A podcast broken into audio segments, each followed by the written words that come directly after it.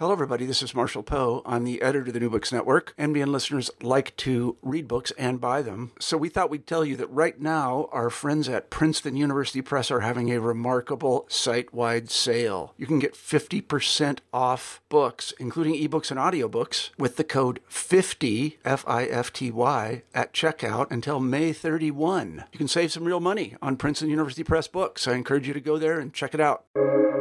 Welcome to the New Books Network. Hello, everybody, and welcome back to New Books in Sports, a podcast channel on the New Books Network. I'm your host, Paul Knepper, and today we'll be talking to Andrew Maraniss to discuss his new book, Singled Out The True Story of Glenn Burke. Uh, this is Andrew's third book. His, his two previous books are Games of Deception, the true story of the first U.S. Olympic basketball team at the 1936 Olympics in Hitler's Germany, and Strong Inside, Perry Wallace and the Collision of Race and Sports in the South. So, Andrew, welcome to the show. Hey, thanks, Paul. It's a pleasure to be with you. It's great to have you on. Um, I wonder if you could start off by telling our listeners a little bit about yourself. Sure. Uh, so, if you want to go way back, I was born in uh, Madison, Wisconsin, uh, and uh, remain a Brewers and Packers fan, even though I haven't lived there uh, for over 40 years. Uh, we moved to the East Coast, so I grew up mostly in, in Washington, D.C. Um, family moved to Austin, Texas, where you are, when I was in high school. And it was while I was a student at Austin High that I happened to see a, a poster advertising um, a full tuition sports writing scholarship to Vanderbilt University. And I was a baseball player and the sports editor of our high school paper. And so I applied for that scholarship and had never been to Nashville or really, really even heard of Vanderbilt before, but I was lucky and I won that scholarship. And so that's why I moved to Nashville, which is where I am today. And um, it was as a student at Vanderbilt that I first learned the story of Perry Wallace, uh, who you mentioned as the subject of my first book. Um, he was the first black basketball player in the SEC. And uh, it took the school 20 years to invite him back to campus to honor him uh, for being the Jackie Robinson of the SEC. And it just happened to be when I was a student at Vanderbilt that that happened, that he came back. And so I learned about him reading about articles in the paper about this figure coming back to campus. And wrote a paper about him for a Black History course and enjoyed that, but didn't think about writing a book. You know, I um, graduated uh, in 92. I worked as the publicist for the Vanderbilt basketball team until 97. Uh, moved on to the Tampa Bay Rays when they came along in 98 as the media relations manager. And then moved back to Nashville and was with a PR firm here for almost 20 years and it was during that period that I really sort of missed writing about sports, what had been an interest of mine since I was 13 years old, writing my own little sports magazine as a middle schooler. Um, and so I came back to that story of Perry Wallace that I felt had been the most interesting thing that I did as a student in college. Um, and it took me eight years to write that first book, uh, but I loved it. And um, it really sort of changed the course of my life from that point forward, where I, I left the agency I've come back to Vanderbilt, uh, working in the athletic department here. Being on a college campus is a supportive environment for continuing to write books. And so I've been able to carve out a way to um, work on special projects here in the athletic department, which mostly involve research and writing and social justice projects here, which are all up my alley, you know, and then continue to, to write these books. Uh, I've got uh, great wife Allison. We have a fourth grader uh, Eliza and a first grader Charlie. Um, and uh, brainwashing them to be fans of the Brewers and the and the Packers too. So everything's pretty good right now. I know how that brainwashing goes. I have a five year old that I'm starting him. He's he's uh, been watching a lot of Knick games with me. Okay. So it's yeah, you got to start him young. Oh yeah, my son woke up this morning. You know the Brewers are on the West Coast, and he didn't know the score of the Padres game last night. I told him the Brewers won. He was it was as if they had won the World Series. Like just so every game is life and death to this kid right now, which is fun to see. I know I was that way as a kid too. Yeah. Um, so as you document in the book of, um, you know, this was uh, uh, Glenn Burke was the first openly gay uh, baseball player, and and as as I as I mentioned to you, you know, before we came on air, that um, I really like the way you used Burke's life to as as a as a lens into greater social issues.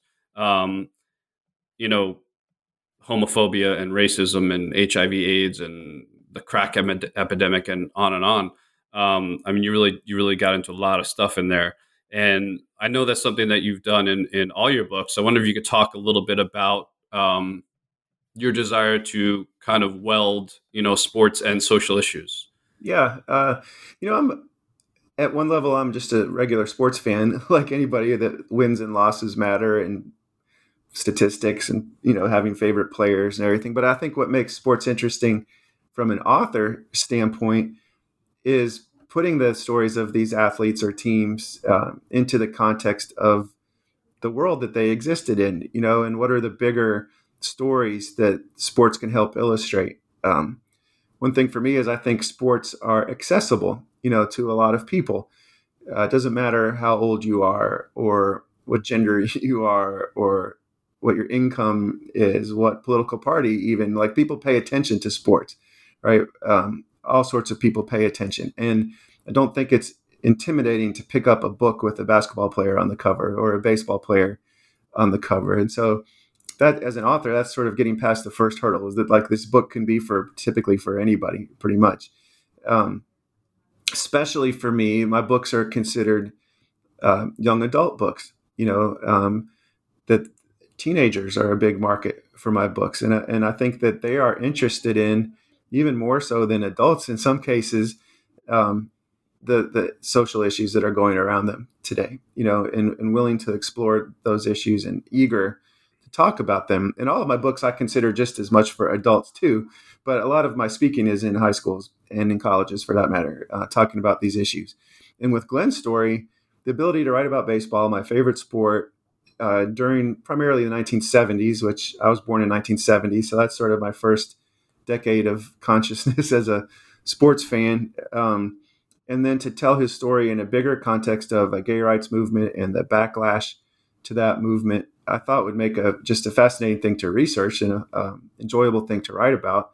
Even though a lot of aspects of his life are not fun, but it, I mean, in terms of it, uh, having good material to use and important stories to tell, uh, it was all there. And then, like you said, towards the end of his life, uh, he's in San Francisco before the arrival of HIV/AIDS, and talks about you know sort of finally finding some comfort and happiness, and then the, how quickly that ends um, because of what is happening in his not just in the world but in his neighborhood on his blocks you know people on his softball teams dying of this new disease. They don't know what's what's causing it. And so uh, there's a whole generation of kids now that really don't even know much about that era.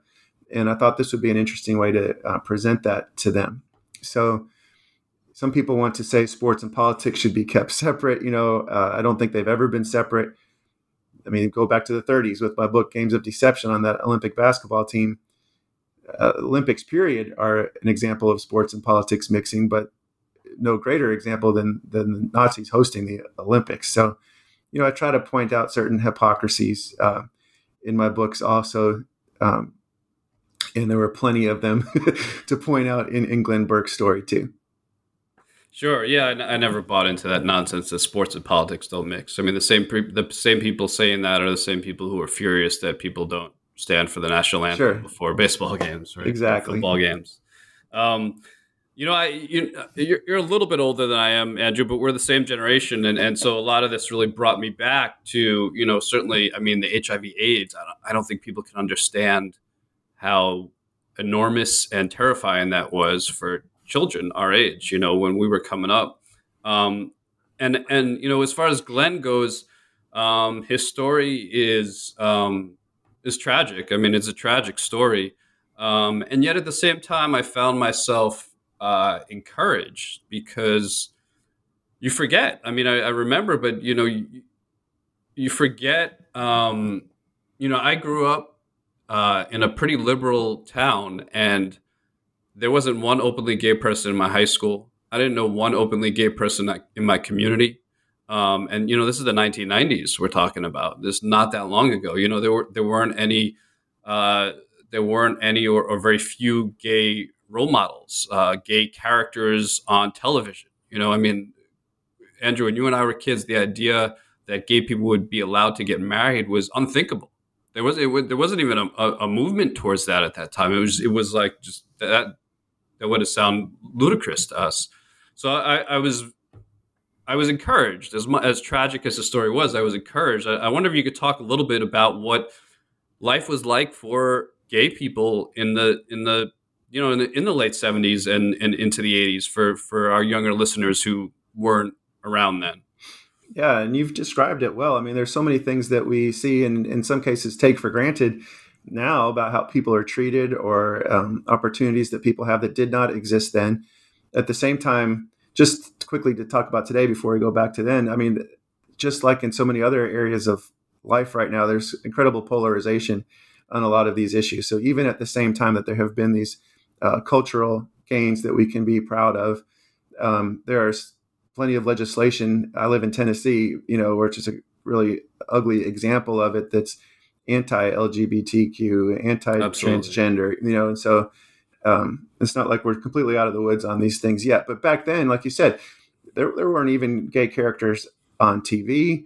The idea of openly gay politicians um, was, you know, was very rare. Uh, Harvey Milk in San Francisco was uh, one of the first examples of that, and that's at the same time that Glenn is coming up and living in in, in San Francisco. Um, you had uh, tremendous backlash to the, what was a gay rights movement in the 70s too and, and glenn's story fits really neatly into that also when he's in spring training in florida uh, in uh, vero beach where dodger town was anita bryant's down in miami leading a crusade against uh, an ordinance that protected gay workers uh, in their jobs in miami when he's uh, coming up with the dodgers there's proposed legislation in the state of california the briggs initiative it was called that would have um, allowed schools to fire gay teachers or any other employees of the schools that even supported those gay teachers. You know, and so that's the environment Glenn's living in.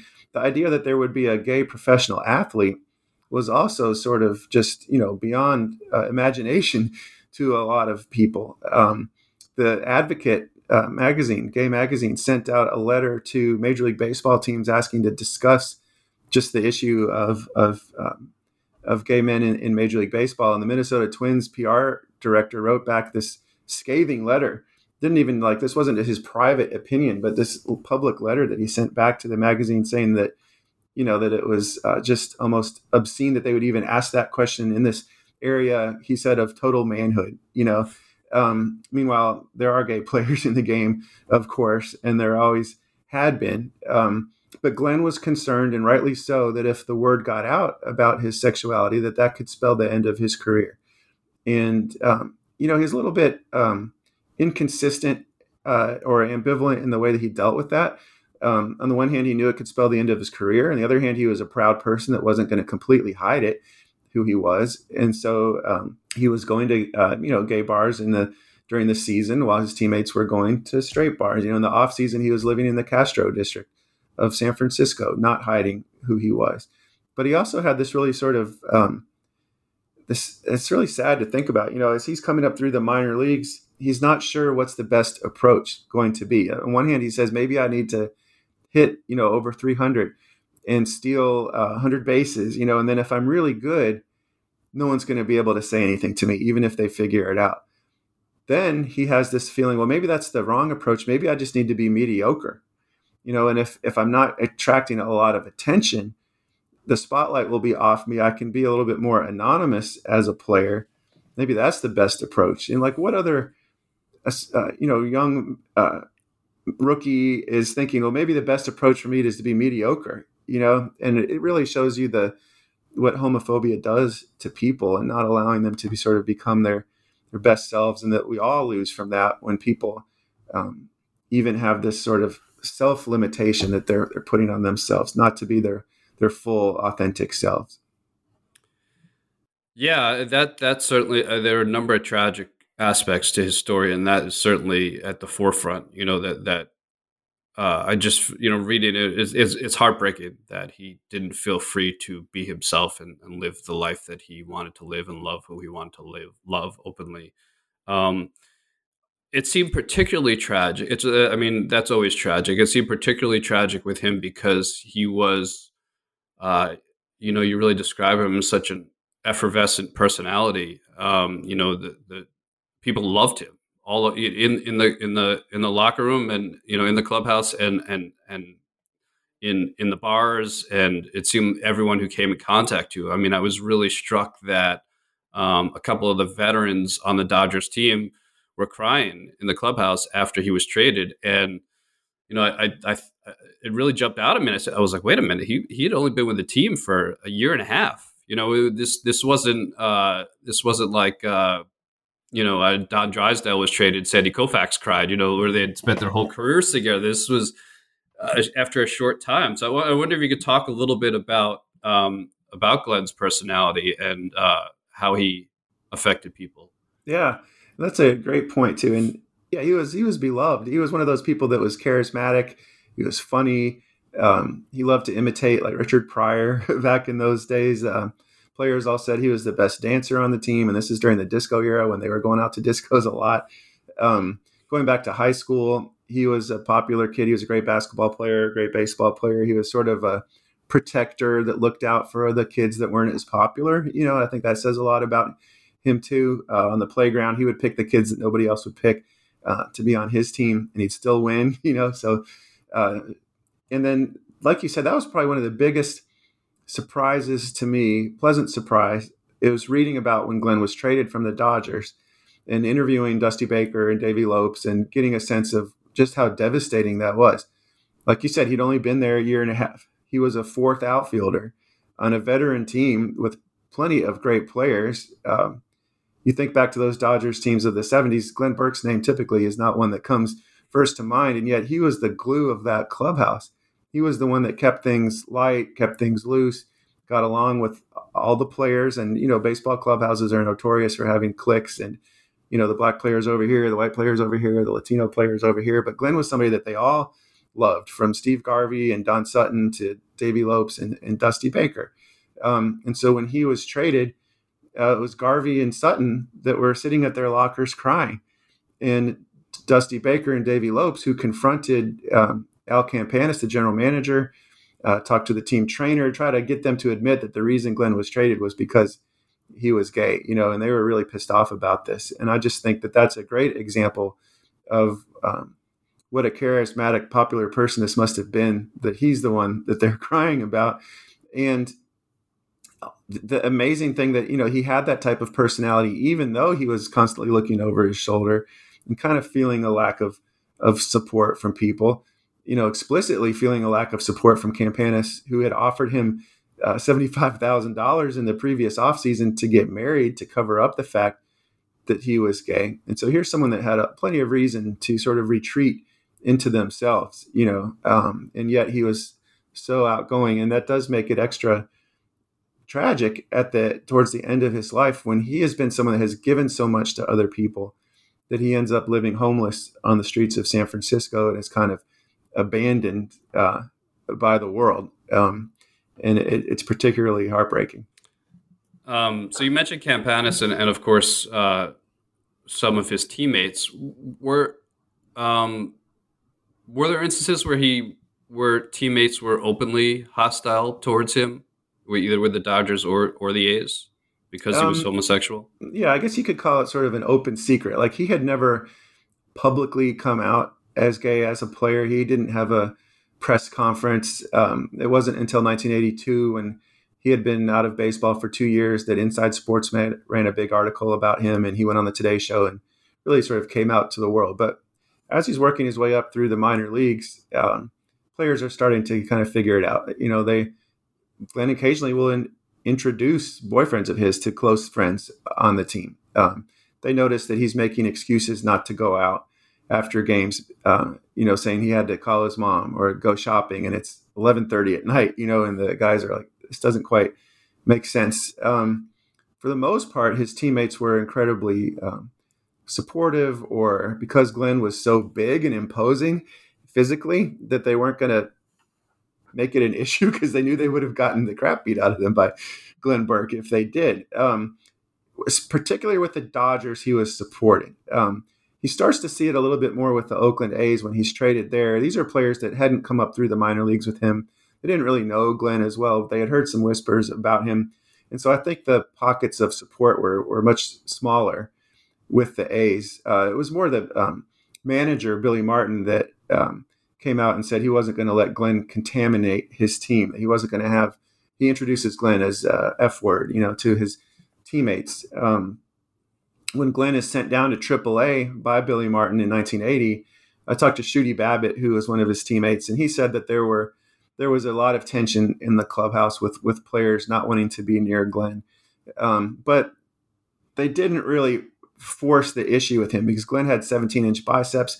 He was the strongest guy on the team. Uh, Fred Claire, the um, later general manager of the or president of the Dodgers, said, "Think of like Yasiel Puig. That's the kind of body uh, that Glenn had. So he was very physically uh, impressive and imposing. And and Shooty Babitt was really honest um, and a little vulnerable about the dynamic that that created. First of all, you weren't going to approach Glenn because you knew that he was stronger than you were. Period. But he also admitted that it would be to to uh, to men of that era, to baseball players of that era, if you knew Glenn was gay and you got beat up by him, that that would be sort of the ultimate uh, blow to your own sense of masculinity, you know. And so uh, Shooty was willing to to express that opinion. He also told a story about um, at a game they were playing in Hawaii in AAA, where the catcher kept bouncing the ball down to second base. Shooty was playing uh, second, and he was pissed off that the catcher couldn't get the ball to him on good throws on stolen bases or you know warming up between innings. And he confronts him about it in the dugout, and they start fighting. And Glenn's the one that breaks up the fight and says, you know, we're, we're teammates. We're all black men on this team. We're not going to be fighting each other. And Shooty Babitt admitted to me that that moment he had a, he wasn't quite sure, like, should I go ahead and get beat up by the catcher so I don't owe Glenn something sexually for protecting me? You know, and later he said how ridiculous that was.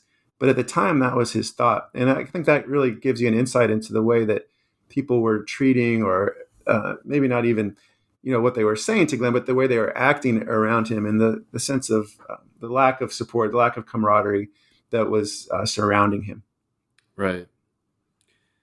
Yeah, and I love I you point out at some point in, in the book kind of the irony that of you know here the, these these homophobic guys who are all showering together and walking around the locker room naked together, yeah. and uh, I don't. It's just you know I some of the yeah the, the the ideas and the stereotypes were just so outrageous. Um, yeah, and the and the other one I, I thought was outrageous is people typically even today they'll say like a player who speaks up on social issues or a gay player would be a, a quote unquote distraction to a team. You know, and Glenn wasn't a distraction; he was the most loved player on right. the team. And Tommy Lasorda was inviting Don Rickles and Frank Sinatra into the clubhouse before games. I mean, he was inviting distractions. Charlie Finley was wacko, you know, right. owning the Oakland A's. There were plenty of distractions around the A's. Glenn wasn't the distraction. He he was a consummate, you know, team player on these teams. Right.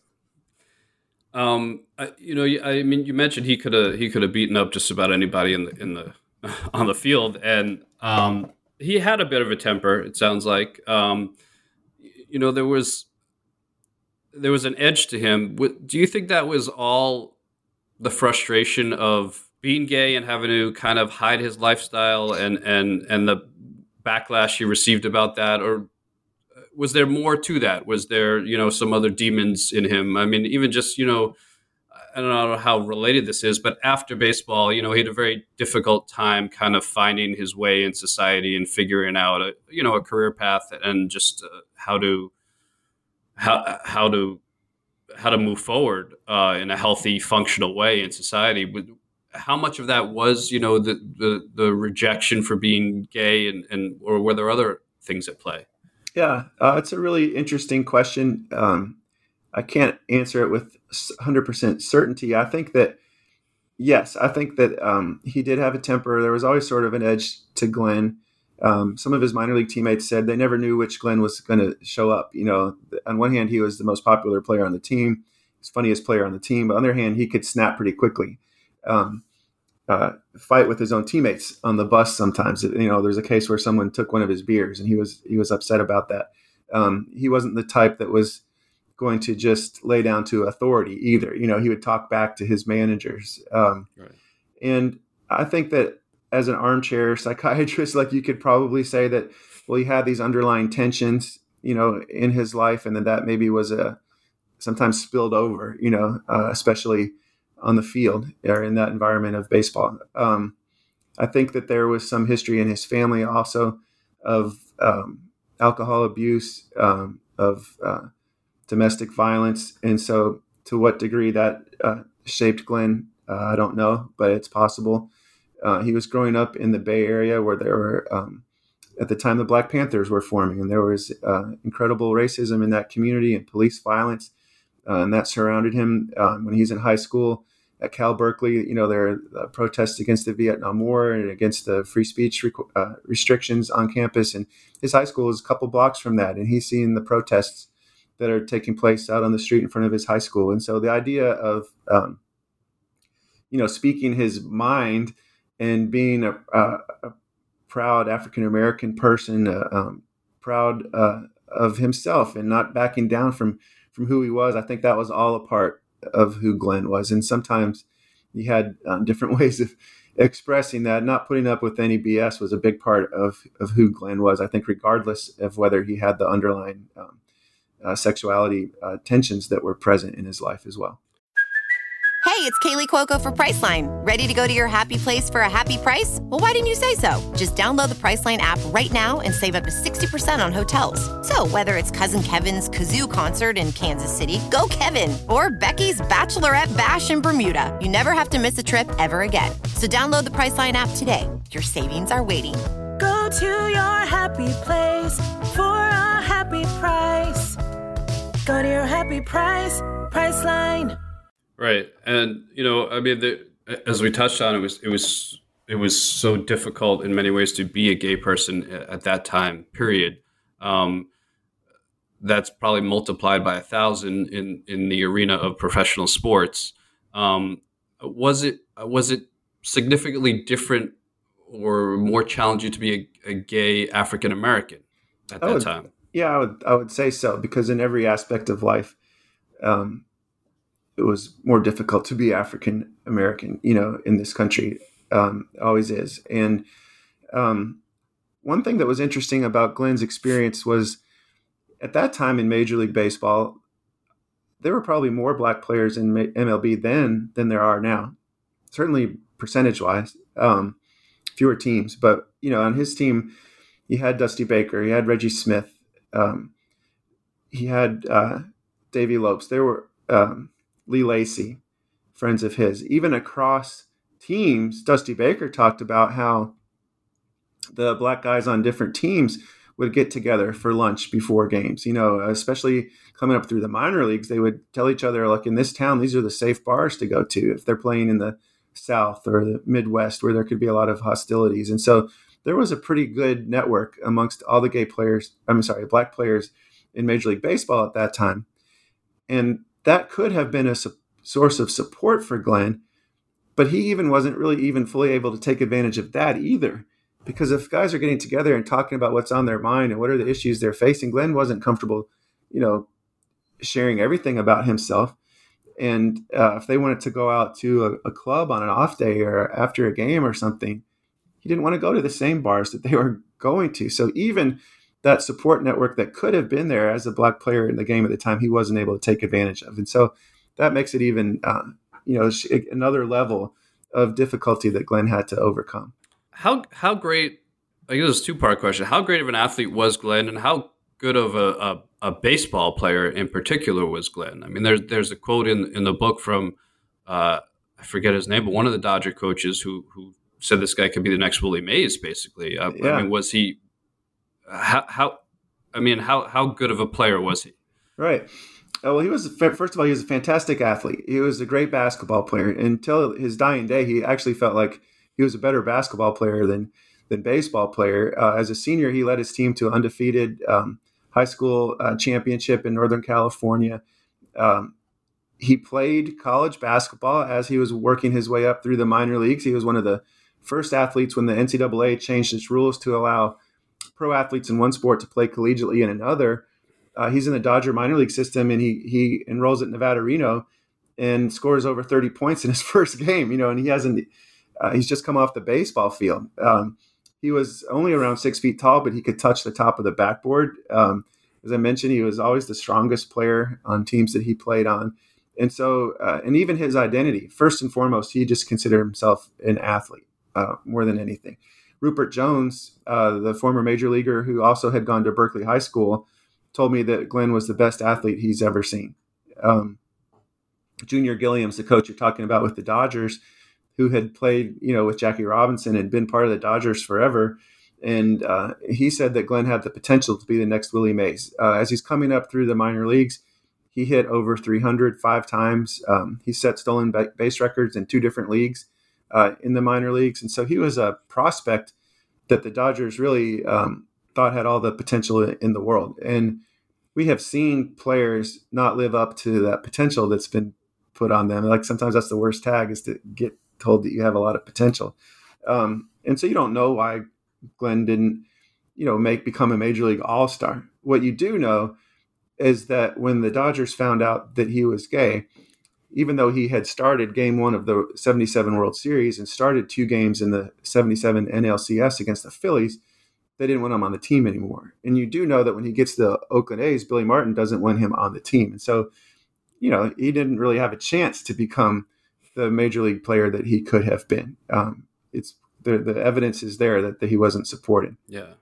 Who would have imagined that Billy Martin was an asshole?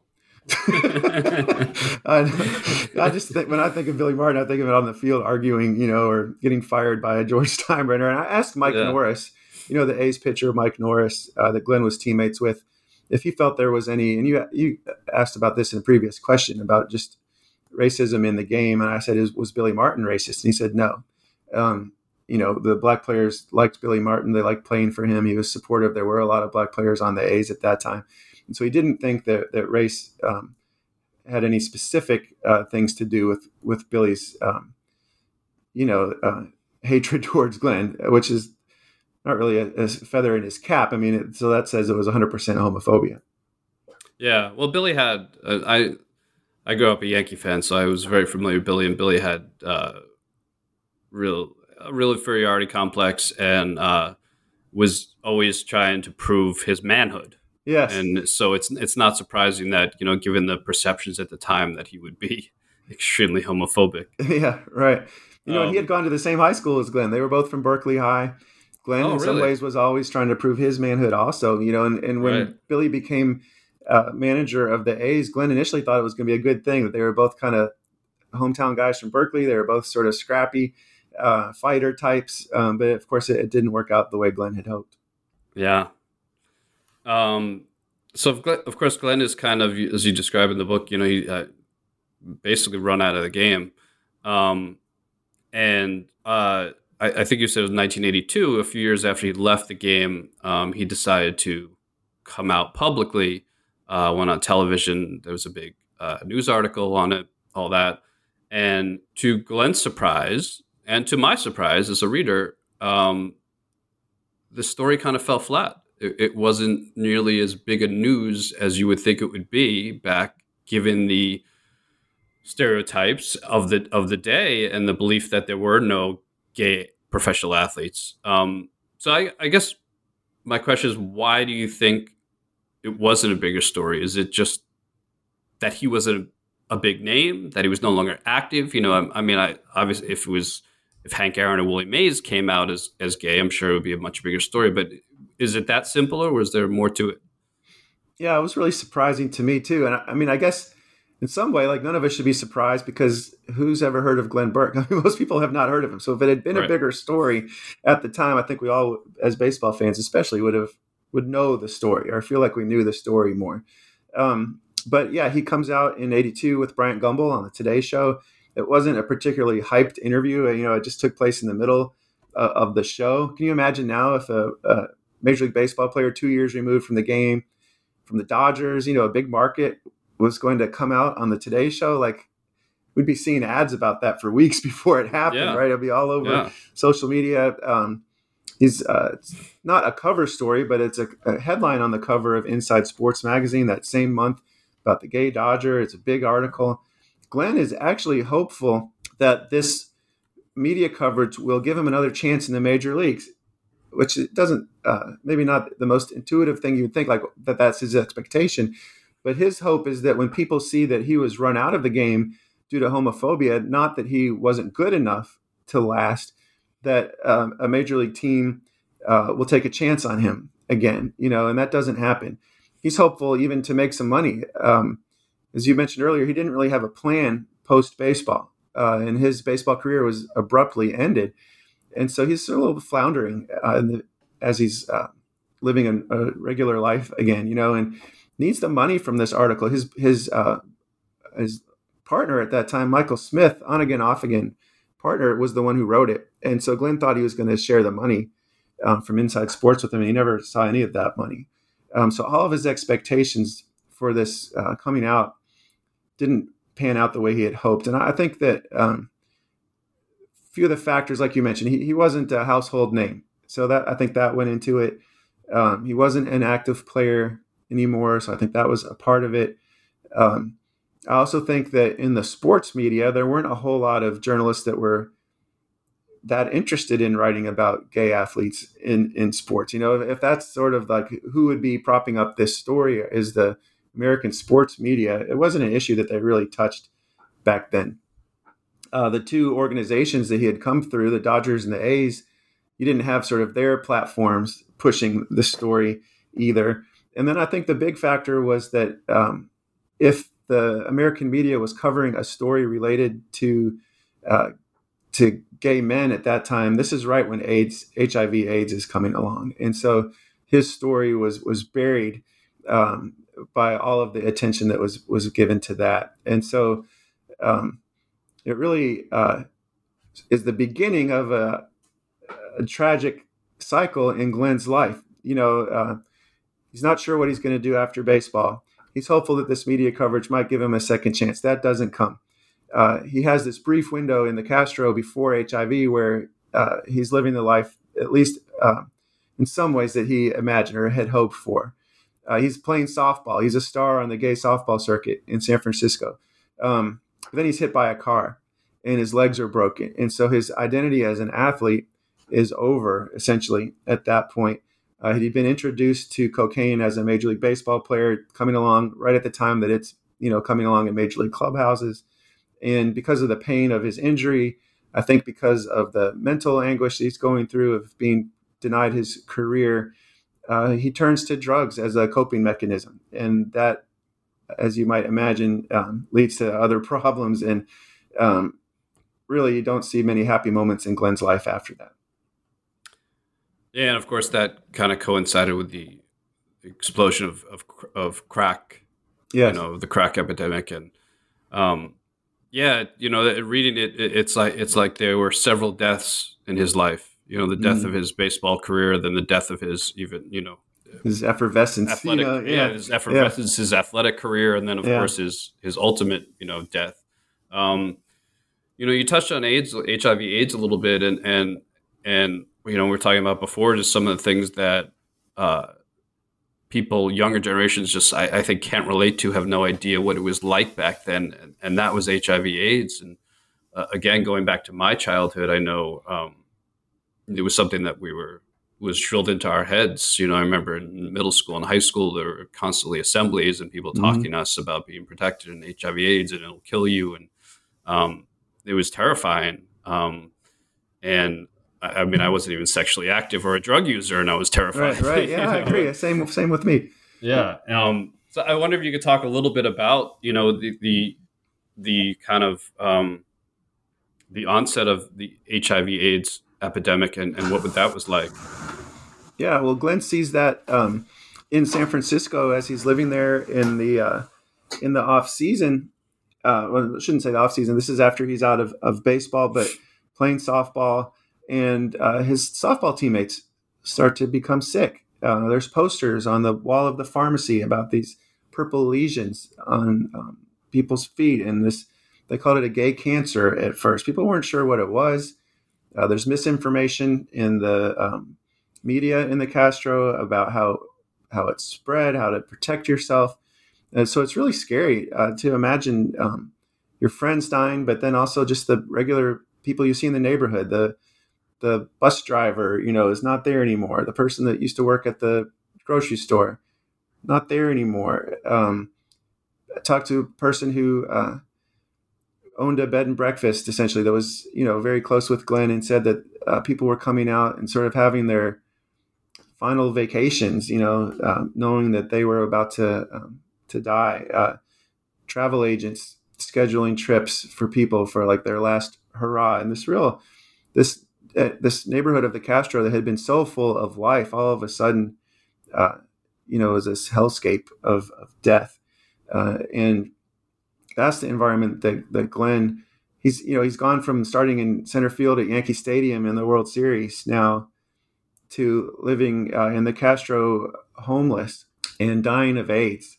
Um, and the inhumanity of people, like you said, like uh, people who had no reason necessarily to fear AIDS, treating anyone who happened to be gay as an, an outcast. You know, um, there are examples of gay men wanting to go home and visit their family for Thanksgiving or Christmas, and you know the parents not letting them in the house, fumigating the house after they left uh, a gay man flying home to Phoenix um, to die at his parents' house, and the, the pilot trying to kick him off the plane.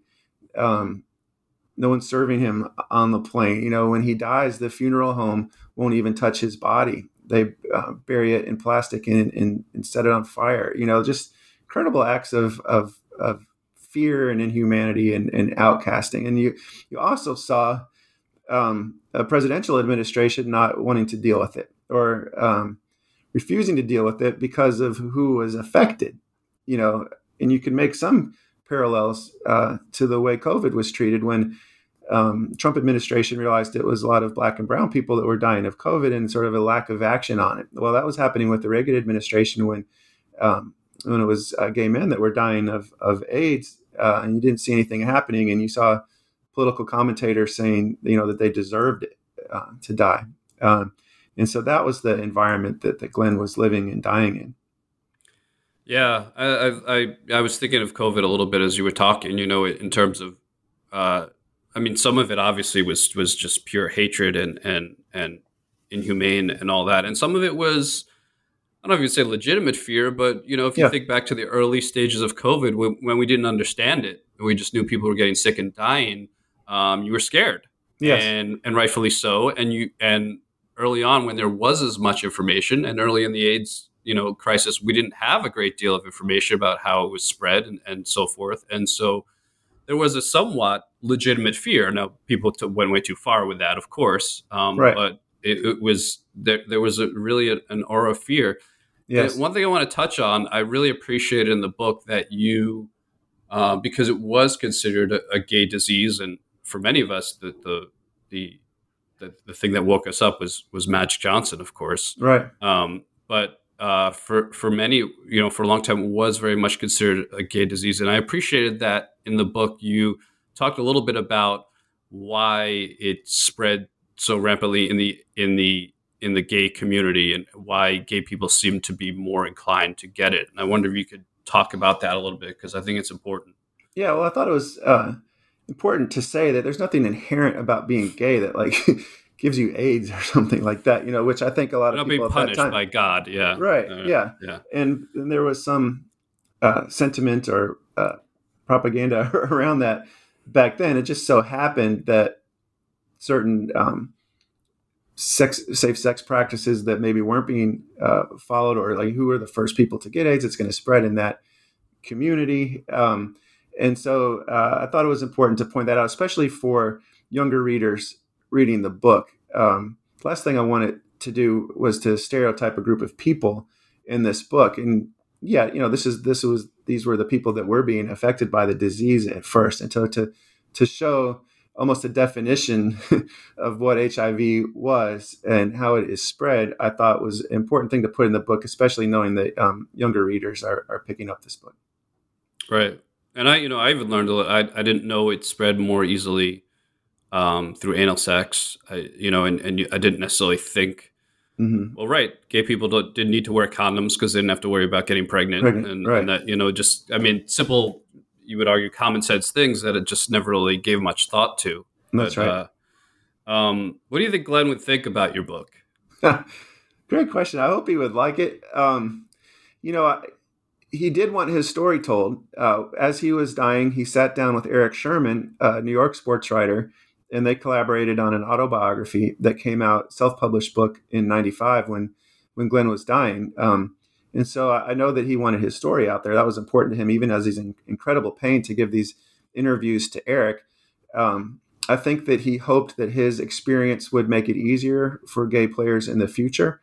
Um, which you could say there's a pretty mixed uh, record on that. I mean, the doors that he opened, there haven't been a whole lot of people uh, walking through them, not through any fault of their own, but I think just because of the lingering homophobia, especially in um, men's professional sports, uh, even collegiate sports in in this country. But you know, I've heard from some gay baseball players who have called me or emailed me since this book came out, and you know, people I didn't know before, and they're encouraged by the story, just the fact that it's out there, and you know, and people are talking about it again, and they are all these, see, are these I'm sorry to interrupt, but are these current Yeah. players? current players, not in the major leagues, uh, Okay. minor league players, um, and who know of major league players and umpires that they're hopeful will will come out. Um, and so I think Glenn would be um, happy that the conversation is happening again. The one thing I don't know that he would have this attitude, but the subject of one of my other books had this attitude. Uh, Perry Wallace, who was the basketball pioneer, and when he was pioneering, he was hated by a lot of people and misunderstood by a lot of people, intentionally misunderstood by a lot of people uh, who didn't want to hear what he had to say about the racism that he was experiencing. Later in his life, those same communities were embracing him, you know, and welcoming him back to Nashville or to Vanderbilt and listening to what he had to say. And, you know, in some ways that's great. In other ways, you wonder, is it really authentic here? Where were these people when you needed them? And but what he said was uh, reconciliation without the truth is just acting. And a lot of times, organizations, teams, universities want to have these moments of reconciliation. You know, uh, at least the photo op to have this person back and everyone's smiling. And he said if they haven't really dealt with the truth of what the situation was in the first place, then it's just for show. You know, it's it's it's false. It's just acting. If the truth is present, then those can be really powerful moments. And so he felt like the truth was present when he was invited back, you know, later in his life. I'm hoping that Glenn would feel like, you know, his name is out there now. There's been, um, there was a middle grade fiction book called A High Five for Glenn Burke that came out a couple years ago. There's my book, um, MLB through Billy Bean, and some of the work they're doing is, you know, getting Glenn's name back out there, celebrating Pride Month, that sort of thing.